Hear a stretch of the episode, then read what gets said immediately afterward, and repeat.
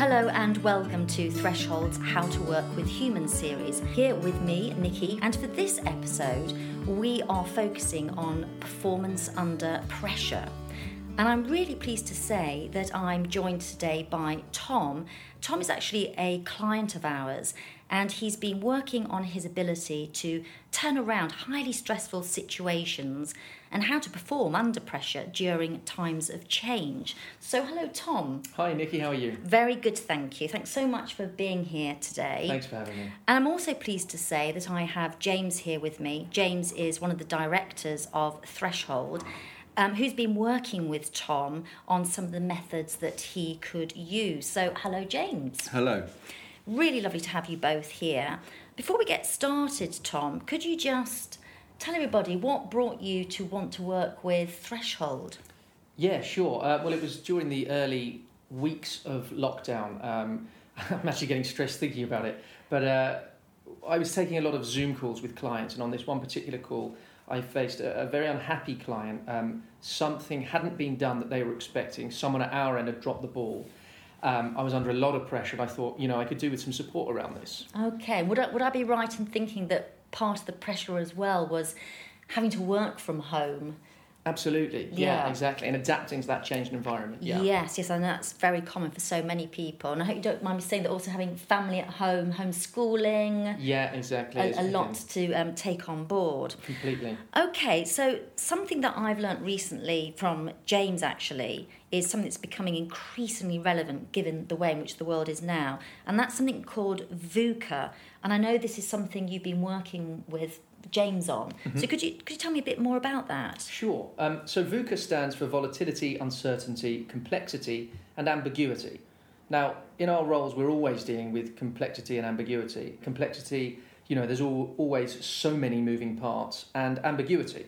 There are always multiple ways to view a situation and multiple different interpretations. What's new are volatility and uncertainty. Nobody would have thought 2020 would turn out the way it did. Mm, no, certainly not. I mean, that's a fair point, isn't it, James? I mean, what what does social psychology tell us about the way we react to unexpected events? Well, it's interesting. Most of us figure we're pretty smart and we understand the world is volatile and uncertain. But here's the thing we way underestimate the likelihood of what are sometimes called black swan events. Black Those- swan events. So I haven't heard of that. Right, so black swan events are those events that, that aren't currently on our radar, you know, those real outlier Ah. events. So uh, let me explain what I mean by that. At the start of 2020, Nikki, if you'd asked most people what's most likely to shut down our way of life, they probably would have said, you know, the usual list of suspects a global financial meltdown, a terrorist attack. But very few would have said a submicroscopic parasite. No, certainly not. So it's similar to the situation we work with with Tom. He was expecting his day to go in one direction, then suddenly he's knocked sideways by the unexpected. And the more volatile and uncertain the world is, the more we're likely to be hit by those unexpected events. I see. So we need to learn methods to deal with the unexpected. That's right. Top performers tend to be better at staying on track or recovering when they're hit by setbacks or problems. And that's grit, right? That's right. Now, grit, the ability to stay on track in spite of setbacks, that's really important. We all know that. But with Tom, we were working on taking that a stage further. Okay. So let me ask you, Tom, what did taking it a step further mean to you? Well, it's really about the ability to actually raise your performance under pressure, not simply to withstand pressure. Mm-hmm. And what's interesting is that some people actually welcome pressure and use it to leverage greater performance. And this was the idea of reappraisal. Okay, reappraisal. So, so James, this is about choosing to look at your stress responses differently, right? That's right. Reappraisal is a really important concept in performance psychology right now. So the body's autonomic responses to fear and excitement are almost identical. In both cases, the hypothalamus takes over. It, the, the functions of the brain are uh, short circuited, um, it fires up the adrenaline system. Um, what we actually experience is that sensation in our organs and on the surface of our skin because this tends to be instant and automatic, we're then in a cycle. The mind takes a reading from the body and then surveys the landscape to decide whether we're anxious or excited. So imagine that big presentation at work, Nikki, um, to Mm-hmm. that tough audience. Your heart's racing, your stomach's tingling, your mouth starts to go dry. Well, now you're making me anxious exactly. Most people see this as a time to start trying to calm down. But that might not always be the most effective strategy. So, top performers will often welcome those stress signals and simply remind themselves that they're gearing up for that performance. Hmm, that's interesting. So hold on though. You're not saying, are you, that being calm is for wimps? well, not exactly. If we're constantly in that state of what we might call high sensory elevation, we're going to burn out pretty quickly. Our bodies will always be pumping cortisol or adrenaline. and that's not a good thing, is it? Not a good thing. That leads to burnout. Or you may have seen what's often known as the stress curve. You know, we get to that point of exhaustion. Um, so, one of the phrases that's used a lot in performance psychology is that idea of controlling that degree of sensory elevation. So, it's not a bad thing to have elevated senses, um, but it's more about understanding what phase you're in and being able to go from that, if you like, that anxiety box to that excitement box. Hmm, interesting. So, Tommy, it's okay to be calm, right? Absolutely, that's right. And, and interestingly, this is one of the things I've been working on. You know, I welcome those responses and I remind myself that I'm gearing up for a performance, but I also work on putting myself in that calm state. Mind at rest, if you like. What, so you're talking about things like meditating, mindfulness, I don't know, staring at the candle. Well, I'd mentioned before, that sort of thing never worked brilliantly for me. But what has worked is taking up rock climbing again. So I get out into the countryside when I can, but also there's a great climbing wall near us. Now I've rejoined my old club and I'll try to get down there a couple of evenings a week. okay, so James, hobbies and distractions can work as well as, say, I don't know, mindfulness meditation. Right again. Now, I should say it's not either or. They both have their benefits, but there are some really interesting studies at the moment that suggest that people who have hobbies tend to perform better at work. Oh, that's interesting. Yeah, um, there was a recent study by Dr. Ciara Kelly and her colleagues at the University of Sheffield Institute of Work Psychology. And this study showed that devoting more time to your hobby can boost your confidence in your ability to perform well at work. There's one caveat though, and this is this is that your hobby has to be sufficiently different from your work. If the two things are too similar, and interestingly, if your dedication to your pastime is too extreme, then the effect can actually be detrimental. So, in other words, Nikki, keep it fun and don't take it too seriously. Oh, that that is interesting actually because often because we want to do often you know well at work and get ahead, we tend to choose things that are related in in some way. And I definitely know for me is that I have been doing like cycling. I'm sure that's a big thing that so many people have taken up, and it has really helped just kind of release that stress. Hmm. So, how does that fit though with things like mindfulness? I mean, that's such zeitgeist at the moment, isn't it? It's- Yeah. I hear it all the time in the workplace. It is, and with good reason. So let's be clear there is certainly a wealth of evidence for the benefits of mindfulness meditation. But we shouldn't underestimate the benefits of hobbies or simply distractions, books, movies, etc., whatever works for you. And of course, remember, we're a social species. There's increasing evidence that social contact just boosts that health and happiness and longevity, actually, Nikki, in a measurable way. Hmm, it's interesting. So, Tom, we're saying it's not that one state is better than the other, it's just about being better at transitioning between states when you have to. Yeah, I think that's right. You know, one of the interesting things that I've been working on is the idea of the red spot, which is about Red having spot. red spot. Mm. Yeah, um, it's about having a symbol that gives you a shortcut from getting from the mind at rest state to clutch performance state. The golfer um, Louis Oosthuizen uses it to help him to concentrate on his swing in the crucial moments leading up to a shot. In fact, he ended up winning the Open Championship at St Andrews in 2010, and he simply had a red spot on his glove. Oh, you literally do mean a red spot. Yeah, it, it, yeah, it does what it says on the tin. He'd look at it when he needed a change in his mental state, so it allowed him to move from mind at rest between playing holes to being in a state of clutch performance before playing a shot. Ah. Yeah, and so this allows you to preserve your mental energy, but switch it on when you need it. Now, I don't use a red spot. I use a picture of my hero, uh, Roger Federer, but it does oh, the same thing. tennis thing. player, good choice. Yes, yes. Yeah. So, James, the red spot, that, that sounds really interesting. But, but what's the science behind this? Yeah, and of course, it doesn't literally have to be a red spot, as you say, Nikki. It could be, but really, any sort of visual symbol. Okay. So, performance psychologists are increasingly turning their attention to these similar kind of mind training tricks, if you like.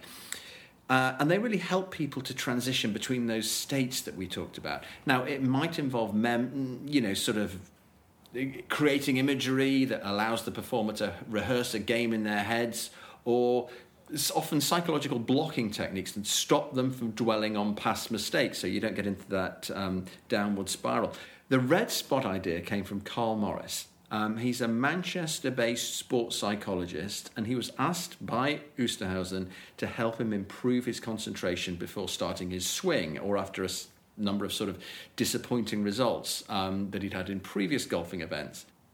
Now, it's this ability to focus on the task at hand that's one of the key techniques that sports psychologists try to refine when they're dealing with, you know, professional sports people. Um, it's often said, you know, there's a lot of evidence that the best performers have a lot of psychological skills that really allow them to concentrate and to control their anxiety. So, here's the thing know when you are best putting your mind in a state of calm or rest but set yourself some physical or mental rituals to switch on when you need to. So, that red spot on Oosterhuizen's glove was one way of focusing his mind on the process of playing a shot rather than thinking of the past consequences. It's a classic example of what's known as a, here's the thing, a process goal in mm. sports psychology. So, process goals. What, what's that then, Tom? Yeah, process goals. So, we talked about the difference between process goals and outcome goals. So your instinct is to focus just on the outcome goal at the expense of everything else. You're anxious and you're psyched up, you know, you just want everything to be okay right away, and that's when your head gets flooded. What you need is to break goals down into simple steps that can be achieved. Right, what's the next thing that needs to be done? Okay, that's a really interesting idea. So, can you tell us a bit more about that, James? Sure. Well, one of the things that always sticks in my mind in basic training for Navy SEALs in the US, the toughest part is the underwater test. That sounds, I don't know what you're going to tell me, but it sounds hideous already. It sounds like a nightmare, doesn't it? And it is, and that's the point.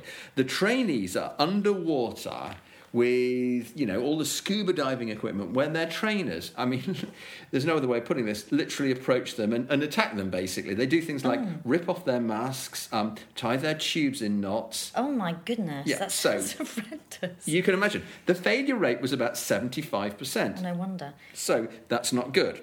So some analysis was done to look at what it takes to succeed in those high pressure situations. And what did they find? Well, here's the key the key is to stay calm and focus on what's in your control and break down the goals into small steps. So it's a case of, okay, right now I just need to secure my mask. Now I need to detangle this bit of kit. So none of us are going to face those sort of situations, or at least I, I hope, not, not. No. precisely. but we can learn a lot from this about how to turn those situations around when we're under pressure. Okay, so we need to sort of have our brain and body geared up and also have our mind thinking clearly. Yes, and that's the difference between us and our ancestors for most of our evolutionary history. The threats that they faced would have been physical. Now, the brain is the body's most resource hungry organ, so resources are directed away from the brain towards its extremities. Okay, so Tom, remind us what you've been doing to lower anxiety then when you're under pressure. Well, what worked for me was a method used by performance psychologists to help performers to get out of their own head and get the focus back on the world around them. I breathe, I see, I hear, I notice. And it's then about breaking the situation down into simple steps or process goals, thinking, okay, what needs to be done? I used that acronym that we talked about. I think it's something they use in the military in a crisis situation. Stop, think, options, plan. I also recall that you said you tended to be a catastrophizer, which was a, a, new word for me. yeah, what that means is, um, well, when you're under pressure, a whole load of thoughts tend to flood your mind. So this is going to go from bad to worse. I'll lose my job here I go again. I always mess up. This always happens to me. I learned that all of those are really not helpful. You have to separate these thoughts out and put them to one side. Okay, so what did you try? What worked for you? Well, a really useful one was the facts and stories exercise. Now, as soon as I got off that call I mentioned, mm. my head was flooded with thoughts. So this exercise was about separating out the facts of the situation from the story or what I was making it mean. So it's a case of taking a piece of paper and writing down the facts of the situation on one side and my story on the other. I split the facts into what I know and what are still unknowns. And then you start to realize that when you're under pressure, you can make things so much worse by building a whole lot of interpretation into situations instead of focusing on facts. I love that idea. It's so simple, isn't it? Mm. Literally, that pen and paper, that thing of writing Tangible as well. thing, yeah. I, I really like that. So, from that call, you had quite a challenge, you know, a problem to solve in a very short space of time. So, tell us also what you learned about the most effective way of approaching it. Well, I actually learned something really interesting about myself. Now, I know I'm tense because I've got this big problem to solve. So, I'm firstly going to have to find out why has this problem occurred. Then I'm going to have to try to find some way of solving the problem. Then I'm going to have to address all of the MDs together. I'm going to have to calm them down. Then I'm going to have to talk through my diagnosis. Then I'm going to have to talk through my solution in a way that wins their buy in. All of this is going through my mind, so I'm pumping adrenaline. Now, at this point, the advice is usually calm down.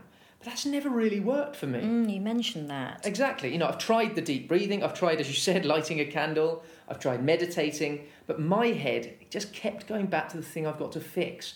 So, what I learnt was you can approach this in a different way. Okay, so what kind of things can you do then? So, James, I think there's some interesting stuff around this. Yeah, it goes back to that idea that we talked about earlier of reappraisal. So mm-hmm. choose to see the situation differently. You're still in a high state of high sensory elevation. You're, you're pumping cortisol and adrenaline. You want your body's geared up, your mind's geared up. You want to solve the problem. What we talked about is how does Tom move from that again that anxiety state to that excitement state. Now, in that state of high sensory elevation, um, but positive thoughts, I want to go for this kind of thoughts. Um, that's sometimes called excitement, but it can also be called something else clutch performance. Now, clutch performance is a state of very high focus and high sensory elevation. Well, let me explain a little, what, what I mean by that, Nikki. Okay. You've probably heard the term flow. Now, the term flow has been around for quite some time, and it's most associated with a psychologist called Csikszentmihalyi from Claremont University. And he originally coined the phrase. So, flow is a state of high performance that becomes almost effortless or automatic. So, musicians, for example, they sometimes say, you know, they have the sensation that the instrument starts to play them rather than the other way around. Now, that's flow. But performance psychologists have increasingly become interested in that other area of high performance, um, that other, if you like, high performance mental state, clutch performance. And clutch performance is about a state of high sensory elevation, um, at, the, at the same time, very high focus. So I often think about it this way think of the ice skater gliding effortlessly across the ice. That's flow. Okay. Now, think of that ice skater getting ready to do that triple axel jump. That takes clutch performance. Oh, I see. So, Tom, clutch performance, how, how did that work for you then? Right, so to solve the problem, to address the MDs together and win their buy in, this was going to take clutch performance. Rather than focusing on calming myself down, I chose reappraisal to see the situation in a different way. And what do you find helps when you're trying to get into that state of clutch performance? Well, I really like something that I worked with James on, and that's the three C's control, challenge, and commitment. So, the first thing is to look at what's in your control. Now, anxiety often comes from feeling out of control. So, to come up with a plan, first you have to look at what elements of the situation you have control over. This in itself helps me to shift from negative high sensory elevation to positive high sensory elevation. I challenge myself to think about where and how I can exercise control over this situation, even if it's only in a small way. Then you've got challenge. I chose to treat the problem as if it were a challenge from which I could learn, I could grow, test my strengths and abilities, instead of feeling afraid, burdened, or threatened. And finally, there's commitment. Enjoy committing to the challenge. You've set yourself this challenge, so now you go flat out for achieving it. And once you commit 100%, even if it's a small thing, you're going to feel strangely energized. Hmm, So, so where does the idea of the three C's come from, James? Mm, well, this was from uh, Dr. Suzanne Kobasa Ouellette, and she's a researcher in stress at City College in New York. Um, and she identified that people who cope effectively with stress, they typically display three characteristics, which she calls the three C's control, challenge, and commitment. And as Tom was saying, it's a great way to get yourself out of that state of anxiety and into that state of clutch performance. And also remember, when you're under pressure, that critical voice will be going in your head, telling you that it's all going to go wrong. What we worked on with Tom was a method to reverse that and get into a state of high performance when you need to. And Tom, what, what was that? What did you try? We tried the stock take of my resources. So this works well with the three C's exercise. I find I already have that critical voice in my head telling me everything's going to go wrong. This really helps me to neutralize that. It helps me to think clearly and it boosts my sense of confidence that I'm going to meet the challenge. What I do is I list all of the resources that I have available to enable me to meet the challenge. I use this framework I am, I can, I have.